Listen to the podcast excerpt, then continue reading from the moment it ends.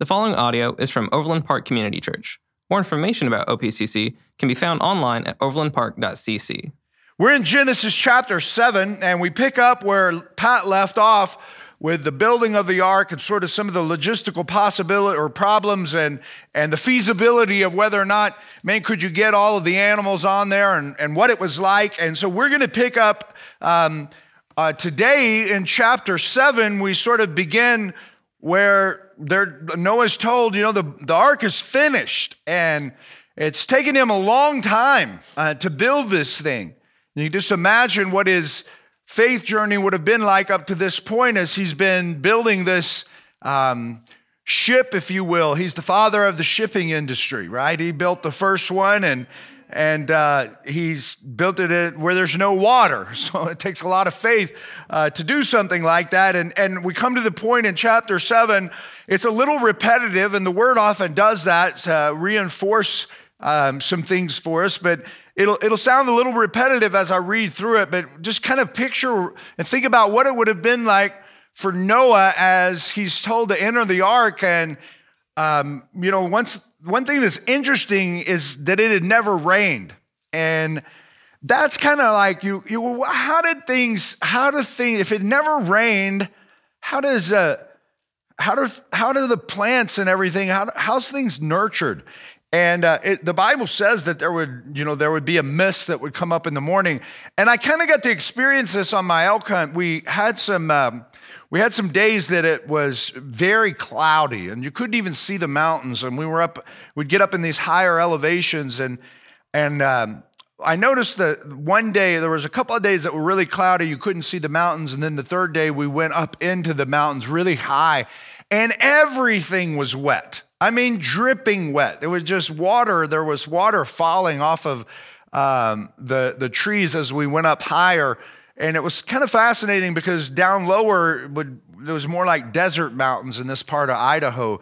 But it reminded me of how the Lord would have watered the earth with clouds like that and allowed them to descend, maybe, or, and the dew in the morning. I don't know exactly how it happened, but certainly this was a time where it had never rained before. And, uh, you know, that. That's something that's going to happen in chapter seven. It's going to begin to fall and it's, I'm sure, concerning to people as they've never experienced something like that. Um, we pick up in verse 22, it says that Noah did everything just as God commanded him. Often we find that Noah is described as a righteous man, and, and so we go, well, how, why was he righteous? And the reason he is referred to as a righteous person is the same reason that you and I can be referred to as righteous people. It's based on belief. He had faith in what God said, he believed God, and he obeyed, and therefore it was credited to him as righteousness, just like it was to Abraham and just like it is to us when we live on um, the other side. They lived on the uh, pre side of the cross, we live post cross. We look back to the cross, they looked forward to the coming of the Messiah. And so it is when we look in faith uh, at what God says and we believe him. And in that faith and in that belief, and we walk out our obedience, our faith leads us to obey, we're credited as righteousness as, or as righteous. And it's not because of our obedience, it's because of our faith, our belief in what God said. And our obedience, if, if our faith is genuine, it will just bring about obedience. We will serve and we will do things as God leads us to do them. And we see needs um, within the kingdom, we will follow through and, as good servants of His, do what is, it is He asks of us to do. But it says, Then the Lord uh, the Lord then said to Noah, Go into the ark, you and your whole family, because I have found you righteous in this generation. Take with you seven pairs of every kind of clean animal, male and its mate, and one pair of every kind of unclean animal, a male and its mate, and also seven pairs of every kind of bird, male and female, to keep their various kinds alive throughout the earth. Seven days from now, I will send rain on the earth for 40 days and 40 nights, and I will wipe from the face of the earth every living creature I've made. Now, there's something a little bit different in this accounting of the story than what Pat shared with you, and that is the number seven. Now we're asked, he's saying there's seven clean animals um, and uh, seven pairs and only one pair of unclean animals. What's going on there? Is there a contradiction? No. There's not. Um, one, these animals were going to be used to, um, first of all, sacrifice. And as they went into the ark, um, they went in as not eating meat. Okay, it wasn't. They, the Lord didn't give them meat to eat uh, up until this point. Uh, they ate from plants. I suppose you could say they were vegetarians. But at the when they come out of the ark, as we'll see next week, um, they come out of the ark and God gives them the animals. He puts the fear of man in the animals and he gives them even the animals to eat. And so it was to sustain them and still have a pair that could repopulate. So they would sacrifice and worship the Lord with some of these animals, and they would um, have, uh, if you will, uh, something to start with in the beginning as God opened up the freedom to eat meat um, to Noah and, and all of us in Kansas City, we would say amen. Mm-hmm. Those of you who are vegetarians, I don't know what you say, but I still say amen.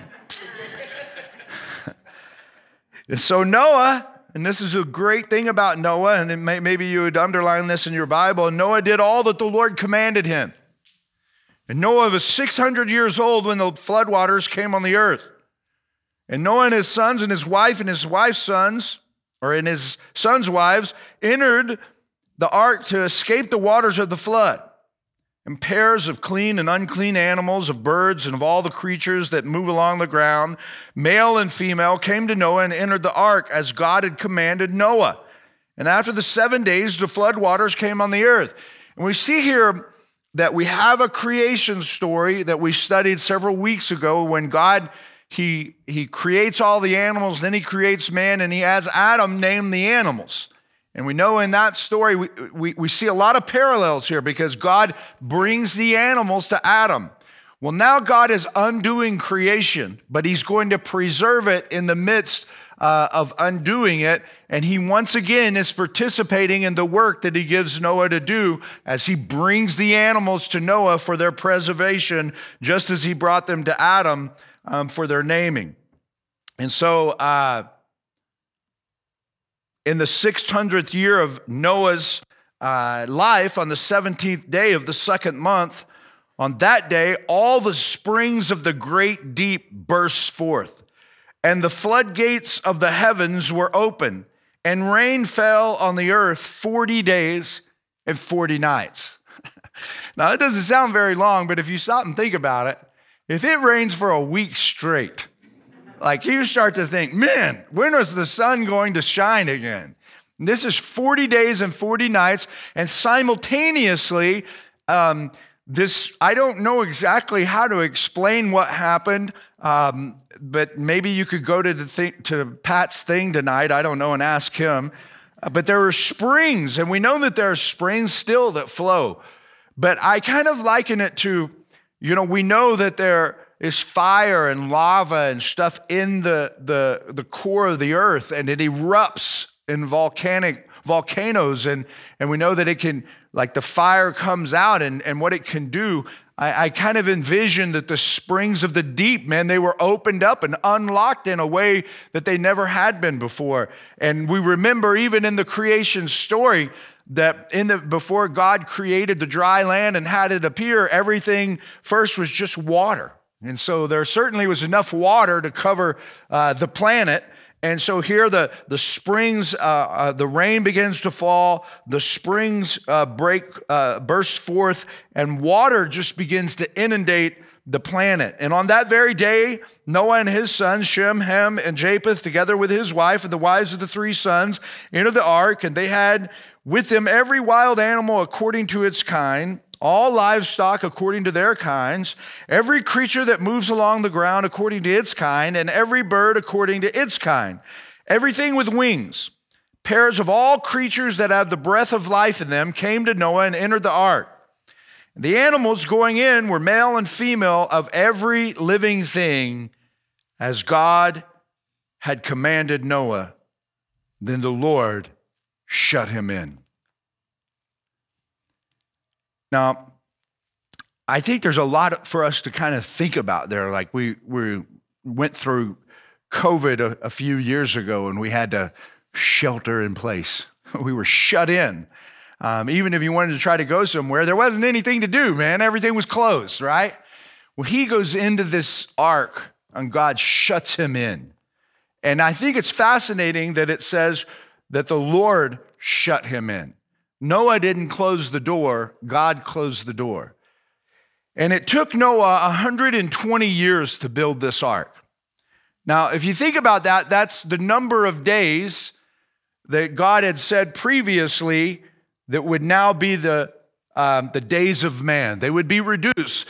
Prior to the flood, man lived a very long time. And part of that is for um, reproduction and, and multiplying and, and populating the earth. And part of it, I think, was due to the environment, how perfect and pristine it was that man could live that long. Uh, some of the uh, waters of the heavens that are mentioned, there are many that believe there was a canopy of, of ice, if you will, that um, surrounded the planet and caused a greenhouse effect. And during this time, the Lord allowed it to, to melt. And so maybe the beginning of global warming happened all the way back then right?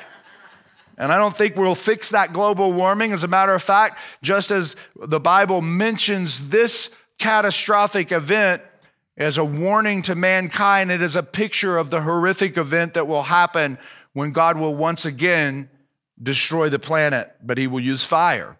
And so um, there may be some truth to this global warming that we can't escape, that eventually, prior to uh, the return of Christ or when the Christ returns, things will be remade and renewed. And so it is it's sort of a warning for all of that.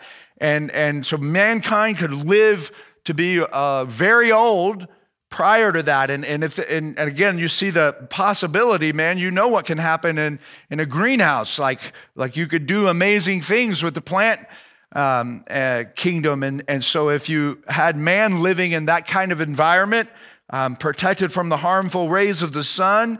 He's living much healthier lifestyle, not to mention the fact that, you know, the, the fall happens, and because of the fall, we see things progressively getting worse and disease increasing and and that's why we continue to struggle and fight against um, disease with our health. It's not so much that God is punishing us individually for sin that we've committed. A person may get cancer. No, it's just that disease is now a part of the fall. And some of us who are have the strongest faith in the world um, can get sick uh, of cancer and die, and it has nothing to do with disobedience to God. It's just a result of the fall. There's, we're all going to die, and there's nothing we can do about it. And the Bible speaks very clearly of that. But prior to this, mankind lived a long time, and, and Noah was obedient and, and faithful for this 120 years while he was building. Uh, the ark and he focused on what God asked him to do for 120 years. He was faithful for as long as we will live. And I think there's some a very important lesson there is that God expects us to be faithful. He expects us to listen to what he says and walk out our obedience and and that's what it that's how we get credited as righteous in his sight. And it's fascinating to see how many people don't want to listen to what he said, or they want to say that what he says in his word is, is, is um, you know, just man made and, and turn a deaf ear to it. And, and so, we as the followers of Christ, man, it's important for us to be faithful like Noah and, and take our lives and wrap them around the truth of God's word and believe it and walk it out in obedience because it is a testimony to the world around us uh, of, of who God is. And even if they rejected all of their lives, it may be that our lives are used to bear testimony at their judgment that they, they saw an example. They saw an example of what it means to follow Jesus. And so our faithfulness plays a, a huge role in the kingdom. He was faithful for a long time. He answered the call. And it's, it's a picture, uh, or if we picture what it was like for Noah while building I'm kind of amazed by it because being in the church, you know, you you come and you answer the call. I remember answering the call to this this fellowship when it was very small and I didn't know anyone and you come and and you work and and you you serve and you just believe God is going to do something. Well, and and and here's here's what he does in Noah's case is like God tells him, Noah, listen, I, the wickedness of man is, is, is exceedingly great, and they've got to deal with it. and he says, um, I see you are listening to me. I see you're hearing my voice.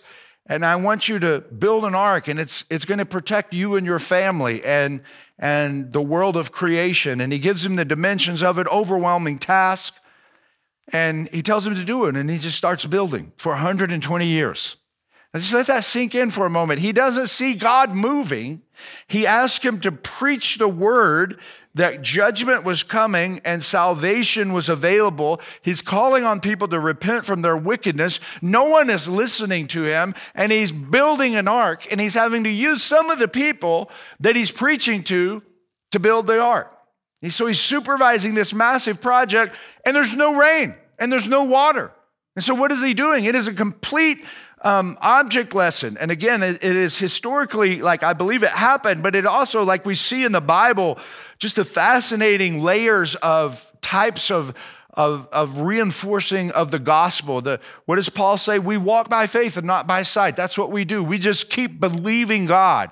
And even as I have been involved in my, I've been involved in two churches. I have pastored two churches, the one back in Oklahoma and this one, and both are just the same. Just believe God. Just, just keep believing God and be faithful and let God do what He does and believe that He is He's going to eventually bring to pass what He said that He was going to do um, in and through you and how he was going to use you and how he's going to spread the gospel for, through the foolishness of preaching. And you just keep believing.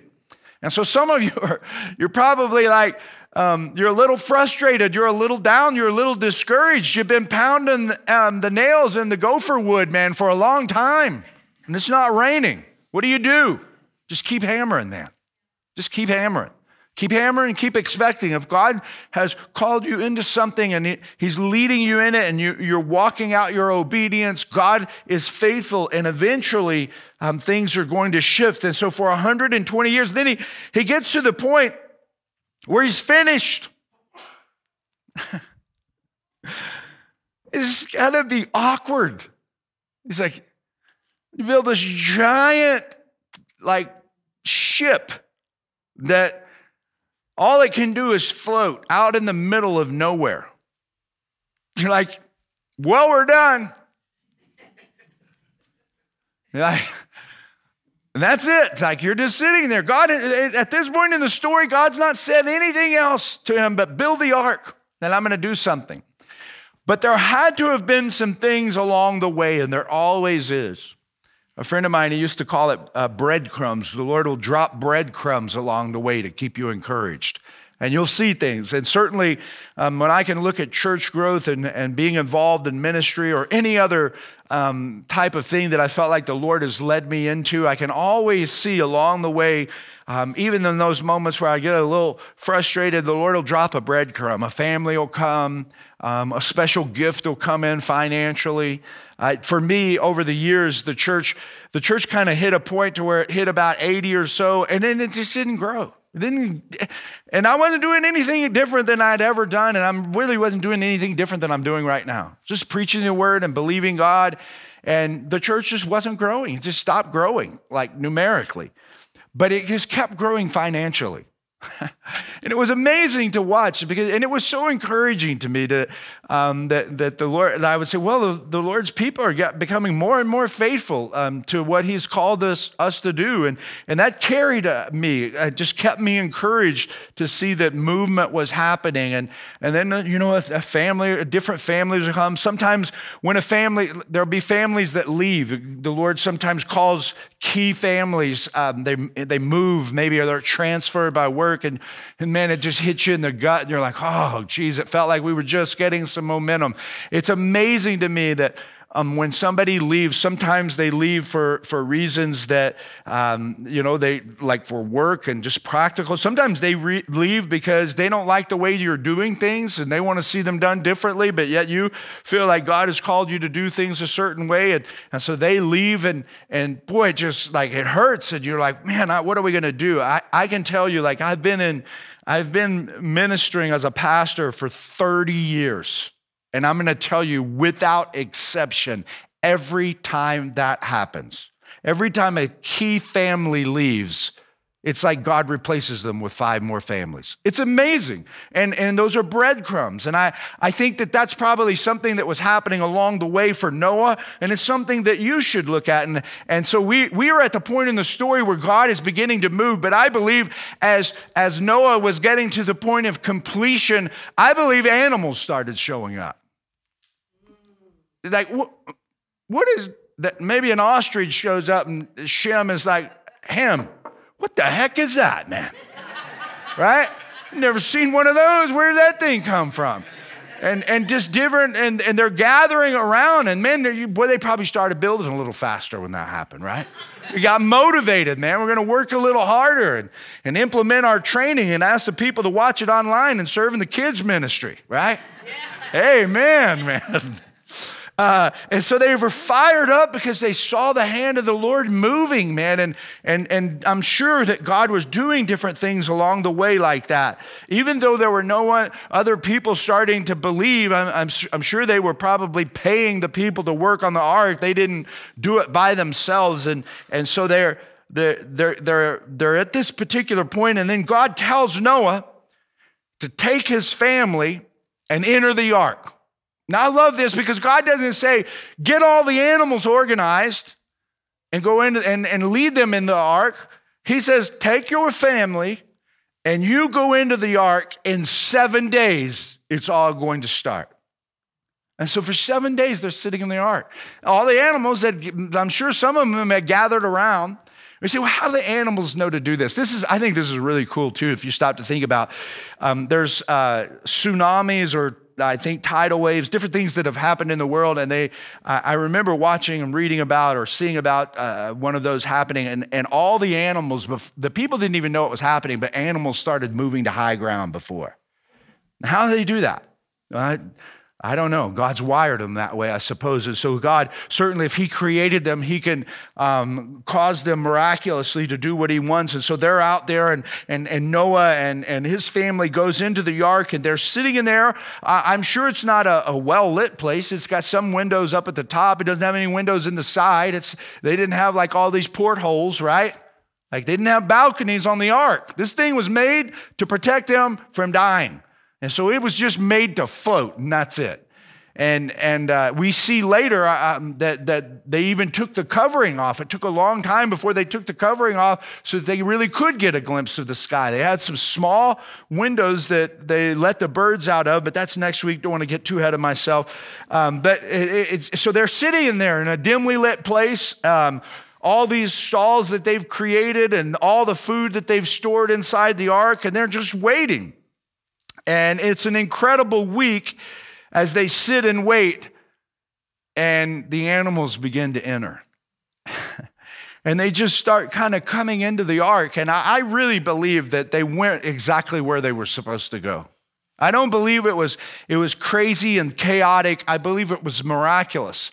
I believe that everything did what it was supposed to do, and it was an encouragement to Noah as he had been preaching and building for 120 years, and his sons had been with him, and, and um, uh, his wife and, and, and his kids were part of it, man, and they're, they're serving and they're building and they're listening and believing God, and, and now they're seeing the miracles start to come to fruition as the animals start entering the ark, and I can't imagine the joy he experienced as he witnessed the miracle.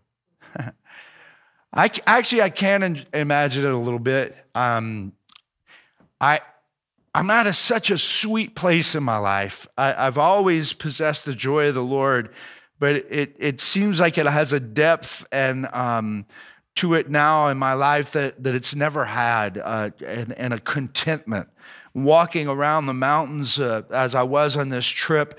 Um, I was so filled with joy when I left, it wasn't going to matter if I harvested an elk or not. It just wasn't going to matter. Uh, you couldn't make me any more joyful than I already am. I'm just filled with joy, and part of that joy comes from um, how I see the Lord moving in the ministry and how I see Him moving in my heart and moving in my family's life and, and, uh, and the lives of my kids. And, and as I see the Lord moving in you guys, and the Lord continues to bring new people all the time. There are new people here today that I've never seen before. And, and I think that's how Noah felt, man. He, he's seeing animals that he'd never seen before, and they're just coming on the ark, just like God said. And as I see new families come into the, the church, and we're a church that, man, we don't, we don't compromise on the word of God. We preach it in all of its authority. We don't try to say, oh, well, that meant something for a different time. We believe it means exactly what it meant when God wrote it and said it, and we just like live by it, man. And, and, and I, am encouraged and I'm just filled with joy the more that I see uh, people like Gianna and her testimony and say, Man, I'm hearing the Lord and, and I'm asking myself, why shouldn't I get baptized? The Lord said that I should get baptized. She's hearing from the Lord and she's walking out her obedience, and it's credited to her as, as righteousness. And that brings me joy. It brings me joy when I when I see a family that's about to just totally implode, and all of a sudden, man, a, a resurrection miracle happens in their marriage, and things are put back together, and they begin to talk about how God's going to use them to help other couples in the same situation. And when I see a, a, a man who admits that he's a sinner and he's never received Christ as his Savior and he repents of his sins and he is saved by the grace of God. Man, there's joy in that. And those are the things that mean the most. And, and so I, I, I, I can imagine somewhat of what it would have felt like for, for Noah as we're actually kind of living the same thing if you stop and think about it um, in our day and age. And, and the last animal enters and the week ends. And I don't think that it took seven days for all of them to get on. Matter of fact, I think they probably got on pretty quick. And the door is just open. And they're just looking at it. And they just look at it day after day after day.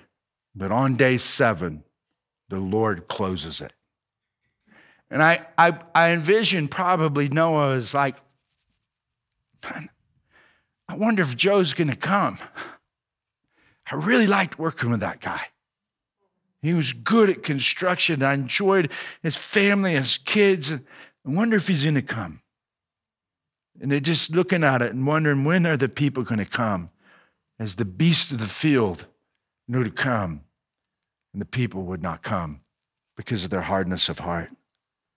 And God shuts them in, and the rain starts to fall. They hear it, they can't see it. They can just hear it. I don't think they could see out of this ark. If they could see anything, it was only up and, and maybe only a little bit because of the way they had to secure it. And, and so they hear it raining. They don't even know what's going on out there. And It rained, and it rained hard. And the outsiders, some went high, I'm sure. Some looked for ways to save themselves as they started to ascend up on high ground. As probably when it first started raining, they probably like, This is cool, man. How refreshing this feels on my body. And they were probably capturing some of it as they drank it and thought there's water everywhere. But it just kept raining.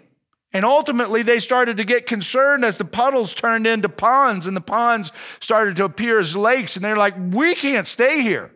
And they started moving to high ground, looking for a way to save themselves, just like we see people doing in our day and age. Some went high and others came to the ark. No doubt they were shouting, Let us in, but the door was shut, and Noah didn't shut it. It was God who shut the door. And in time, the ark lifted and it started to float. And the, the, the word goes on to tell us that it floated high above even the mountains. I think it's like some 23 feet. And that was necessary because this thing couldn't be steered. Like it was just a floater.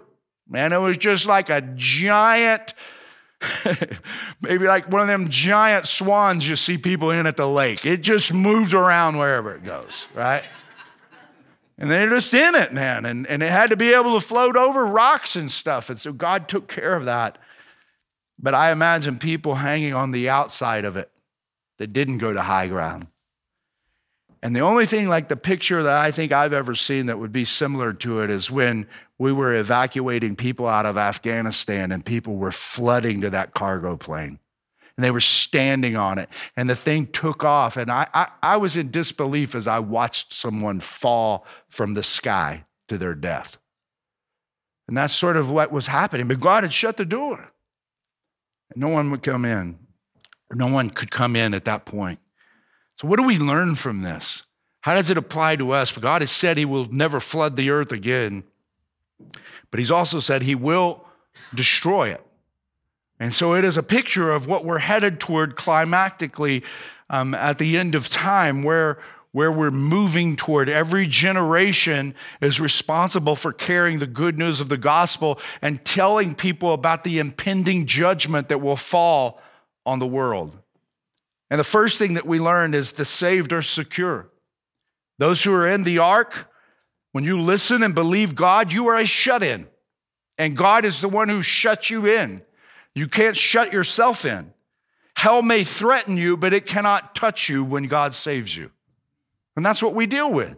We deal with the sound of the rain. We deal with the uncertainty of where the currents may take us. But all along, we know that God has promised that He will care for us, and not even a sparrow has fallen to the ground without God's notice. And how much more important are we to Him as we listen and we obey and we heed His voice? He will care for us. This is why he, when they ask, the disciples asked Jesus to teach us to pray. He said, When you pray, pray like this. My Father, who art in heaven, hallowed be your name. Your kingdom come, your will be done on earth as it is in heaven. Give me this day my daily bread um, that I might be able. I think what he's saying is provide for me. Ask God to provide for you so that you may be able to turn your attention to the things of the kingdom. And God will do it. And this is what they did. They were in the ark believing and they were secure and there may be things on the outside that intimidate us from time to time. There may be health reports. There may be things that we get anxious about, about our kids, but we have to be reminded we walk by faith and not by sight, and we are secure in the gospel when we believe what God said. And we have to walk that out, man. No matter what you face, no matter what news hits you this week, no matter how discouraged hell may try to get you, sometimes you just have to push pause on your life and go, wait a minute. I'm a shut in. I'm inside the ark and I don't need to fear anything. I don't need to fear anything that might happen to the economy. I don't need to fear anything that might happen um, by, by the government. I am a shut in and I belong to the Lord Jesus Christ. I am a citizen of his kingdom before I am anything else. And it's not America that's going to protect me, it is Jesus. Jesus is the one who shut the door on the ark. And Jesus is the one who shut the door on my life, and he saved me. And I just walk that out, man. I just believe in Jesus. How do I know I, I, am I'm, I'm secure in the Lord? Do I believe in Jesus, man? Not do I believe I did a good job on last week's sermon, or did I give enough, or did I help enough people? Did I believe in Jesus? And I counted him as my righteousness, and I seized a hold of that. That's the only thing that matters. And then my obedience will flow out of that. But my my my um, my God's perception of me as a righteous person has nothing to do with my performance in the kingdom. As a matter of fact, if you're not careful, you can turn that into self righteousness and you will be just like one of those people who's ascending to high ground, but you're not inside the ark. Or maybe you're hanging on to the ark, but you're not in it. You may be close to it, but you haven't received the righteousness of Christ because you're trying to work for your righteousness. You can't work for righteousness. It is something that only God can give, and the only way that He will give it is if you believe that He who shut the door is also the door. That's it. And all you can do is believe and hold on to that. And so the saved are secure as long as we believe and hold on to the truth of the gospel. Grace is available is the second takeaway. The door was open and even the beasts knew they needed to come in. And grace was available for all those who wanted to come in. I, for 120 years, God had set the years that he had been building this ark and saying, hey, something is coming, something is coming. Noah had been preaching the word. It had been going forth to the known world as he is um, telling why he is preaching or why he is building the ark. It's, and, and the door remains open even another seven days after Noah enters the ark and the animals enter the ark, and something miraculous is happening. You see, the miracles increased as it got time closer for judgment to fall, just like it did with the time of Jesus. The miracles increased as Jesus was performing the miracles, and then the cross happens and opens the door for the way of salvation. And that's what will happen at the second coming of Christ. Miracles will increase, just like the animals started to come and the ark was finished and the rain started to fall. All of this miraculous stuff starts happening. But what happens to the heart of man? If they've never listened to the word of God, they just find an excuse to continue to reject. That's why it's so important for us to be about the business of doing what Jesus called us to do to go, therefore, and make disciples of all nations and baptize them in the name of the Father, the Son, and the Holy Spirit. And yet we get so caught up in the materialism and making money and doing our work that we think we don't have time to be engaged in the most important thing that you will ever be engaged in. And that's making a disciple. You look at your life and you go, How much time did I spend last week making disciples? And how much time did I spend last week making me? It sounded like, whoa, it's gonna be convicting, right? And so, like, we, we need to look and go, man, I need some urgency around this because grace is available right now. It is available, and I've been a recipient of the grace because I'm inside the ark of God's um, covenant, man, with me, that I have entered a relationship, and there are many who are on the outside and they need to know the good news. Grace is available today for the weary. Grace is available for the broken. Grace is available for the lost. Grace is available for the wicked, man. It's available. And the third takeaway is the end of grace is coming. The end of grace is coming. God will once again close the door of grace. And the same um, God, which is Jesus, who closed the door of the ark, will close the door of grace in our age. And we're called to believe and share the good news that grace is available. The time is approaching when grace will be no more. We don't even know what that's like. Just like the people didn't know what it was like to receive rain, we don't know what it's like. No one, even the wicked, doesn't know what it's like for grace to be no more. It rains on the just and the unjust farm. Even the wicked man benefits from the grace of God as he replenishes the earth with water as uh, we walk through and receive like um, just our health that is the grace of god. Like the grace of god is available to all humans even those who have completely rejected god they are touched by the grace of god. It is those who though understand that god's grace has been made, been made available through the cross of christ that we are recipients of salvific grace, that grace that would spare us from the judgment. You see, we are not saved from our sins. We are saved from the judgment of God, and our sins are forgiven so that we could be shut in when judgment falls. It doesn't harm us because God doesn't see us as sinners, He sees us as righteous. Why? Because we believe. The end of grace is coming. The time is approaching when grace will be no more. Jesus said it best when John the Revelator recorded in Revelation chapter 3, verse 7 These are the words of him who is holy and true, who holds the keys of David. What he opens, no one can shut, and what he shuts, no one can open. He shut the door of the ark, and he'll shut the age of grace as well. Noah believed what God said and he obeyed, and we are called to do the same. Jesus' story uh, about his coming is talked about in Matthew chapter 25 of the parable of the 10 virgins. Five of them are wise, five of them are foolish. The bridegroom was coming and he was going to select a bride. And so they all went and waited. And as they waited, they had their lamps so they could turn their lamps on so that the bridegroom could see them and make his choice of who he wanted. And when they are there waiting, they fall asleep. And five of the wise ones took oil with them in case they ran out. Their lamps ran out, they could replenish them. The foolish ones didn't. The foolish ones weren't prepared. And so the call goes out the bridegroom is coming, the bridegroom is coming. And they all wake up, man, they look at their lamps, and these uh, five wise ones go, Whoa, my lamp is about out. Whew. They fill that thing up, man. And the five foolish ones go, Ah, my lamp is out. Let me have some of your oil. Not gonna do it, man. It's for my lamp. You'll have to go to the market. And they go to the market and they run off to the market. And when they get back, we pick up in this story, and this is Jesus talking, but while they were on their way in Matthew 25 10, while they were on their way to buy the oil, the bridegroom arrived. And the virgins who were ready went in with him to the wedding banquet, and the door was shut. And later, the others also came, Lord, Lord, they said, Open the door for us. But he replied, Truly, I tell you, I don't know you. Therefore, keep watch because you do not know the day or the hour. What did Jesus say? I'm the door. I'm the gate. I'm the way. I'm the truth. I am life. And that brings us to the big idea of today's message. You need to come in to be shut in. right? You need to come in to be shut in. That's all you can do is believe and come in.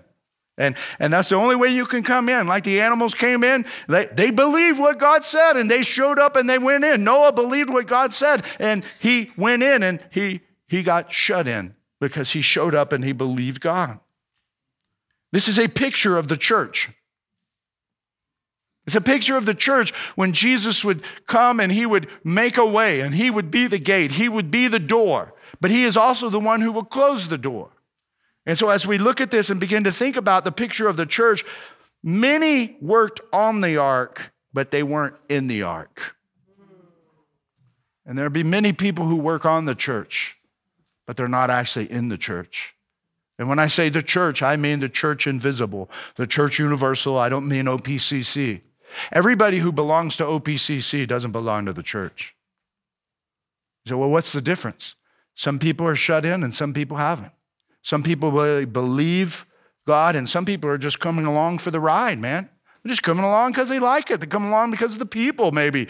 But they've never come to a place where they recognize I am a sinner I am offensive to God. There's no goodness in me when I look deep down inside and confess their sin and need for a Savior, humble themselves before Christ, and recognize Jesus, you are the door. Jesus, you are the gate. Jesus, you are life. I repent of my sin.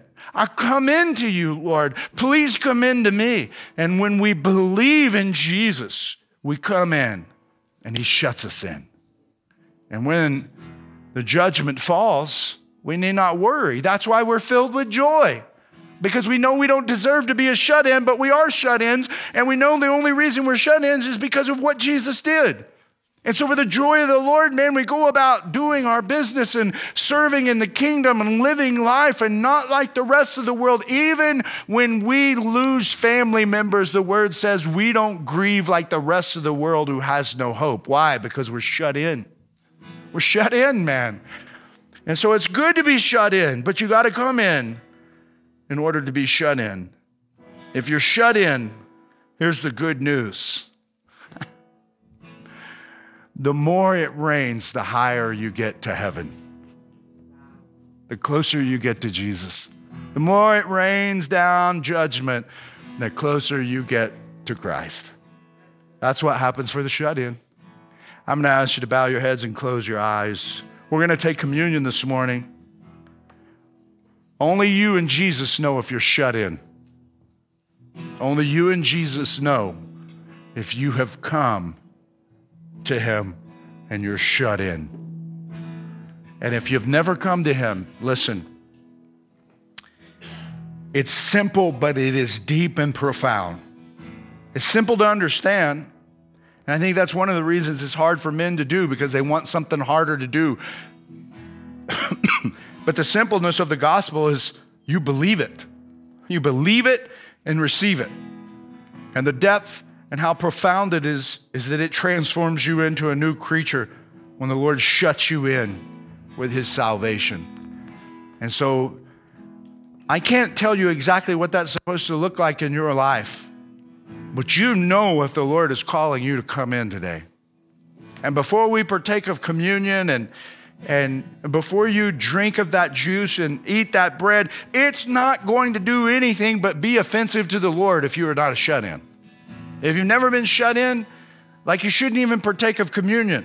You say, why? Because you're doing it in an unworthy manner. You haven't received Christ. You're still one who's trying to climb up the mountain or you're working on the ark and you're not in the ark. And so today should be a day of salvation where you walk away rejoicing if that's never happened in your life. And you simply, in that moment in time, in this moment in time that you're sitting in that chair, you pray and you confess to Jesus your brokenness, your helplessness, and your need of Him as a Savior. And that's what it means to be saved. And so I'd encourage you to do that. And then partake of communion if you've never done that. And so, as I pray and lead us um, in this prayer, I want to encourage you to have a personal time with the Lord, even those of you who are already inside the ark, so to speak, and then participate in communion as the Lord leads you. Heavenly Father, we love you today. We thank you for the story of Noah and the building of the ark.